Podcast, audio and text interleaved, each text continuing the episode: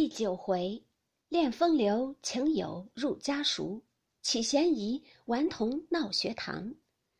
话说秦叶父子专候贾家的人来送上学择日之信，原来宝玉急于要和秦钟相遇，却顾不得别的，遂择了后日一定上学。后日一早，请秦相公到我这里会齐了，一同前去。打发了人送了信。这是日一早，宝玉起来时。袭人早已把书笔文物包好，收拾得停停妥妥，坐在床沿上发闷。见宝玉醒来，只得服侍他梳洗。宝玉见他闷闷的，便笑问道：“好姐姐，你怎么又不自在了？难道怪我上学去丢的你们冷清了不成？”袭人笑道：“这是哪里话？读书是极好的事，不然就潦倒一辈子，终究怎么样呢？但只一件，只是念书的时节想着书。”不念的时节想着家些，别和他们一处玩闹。碰见老爷不是玩的。虽说是奋志要强，那功课宁可少些。一则贪多嚼不烂，二则身子也要保重。这就是我的意思，你可要体谅。袭人说一句，宝玉应一句。袭人又道：“大毛衣服我也包好了，交出给小子们去了。雪里冷，好歹想着添换，比不得家里有人照顾。”小炉、手炉的炭也交出去了，你可着他们添。那一起懒贼，你不说，他们懒得不动，来冻坏了你。宝玉道：“你放心，出外头我自己都会调停的。你们也别闷死在这屋里，常和林妹妹一处去玩笑着才好。”说着，俱已穿戴齐备。袭人催他去见贾母、贾政、王夫人等，宝玉又去嘱咐了晴雯、麝月等几句，方出来见贾母。贾母也未免有几句嘱咐的话，然后去见王夫人，又出来书房中见贾政。偏生这日贾政回家早些，正在书房中与相公、亲客们闲谈，忽见宝玉进来请安，回说上学里去。贾政冷笑道：“你如果再提上学两个字，连我也羞死了。依我的话，你竟玩你的去是正理儿。仔细站脏了我这地。”靠脏了我的门儿，众亲客相公们都早起身笑道：“老师翁何必又如此？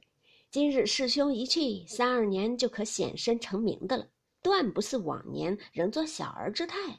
天也将饭时，师兄尽快请吧。”说着，便有两个年老的携了宝玉出去。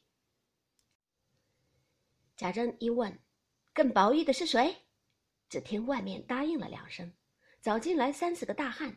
打签儿请安，贾政看时认的是宝玉的奶母之子，名唤李贵，便向他道：“你们成日也跟他上学，他到底念了些什么书？倒念了些流言混语在肚子里，学了些精致的淘气。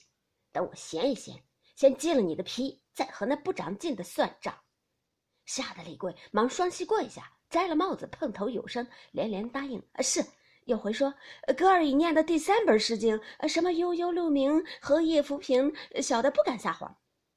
说的满座轰然大笑起来，贾政也撑不住笑了，也说道：“哪怕再念三十本诗经，也都是掩耳盗铃，哄人而已。你去请学里太爷的安，就说我说了，什么诗经古文一概不用虚应故事，只是先把四书一气儿讲明背熟，是最要紧的。”李贵忙答应是，见贾政无话，方退出去。此时宝玉独站在院外，屏声静候，待他们出来，便忙忙的走了。李贵等一面掸衣服，一面说道：“哥儿听见了不曾？可先要揭我们的皮呢。人家的奴才跟着主子赚些好体面，我们这等奴才白陪着挨打受骂的，从此后也可怜见些才好。”宝玉笑道。好哥哥，你别委屈，我明儿请你。李贵道：“小祖宗，谁敢忘你请？只求听一句半句话就有了。”说着，又至贾母这边，秦钟早来候着了。贾母正和他说话呢，于是二人见过，辞了贾母。宝玉忽想起未辞黛玉，因又忙至黛玉房中来作词。彼时黛玉才在窗下对镜理妆，听宝玉上学去，阴笑道。好，这一去，肯定是要蟾宫折桂去了。我不能送你了。宝玉道：“好妹妹，等我下了学再吃饭，或胭脂膏子也等我来再制。唠叨了半日，方撤身去了。黛玉忙又叫住问道：“你怎么不去辞辞你宝姐姐呢？”宝玉笑而不答，一径同秦钟上学去了。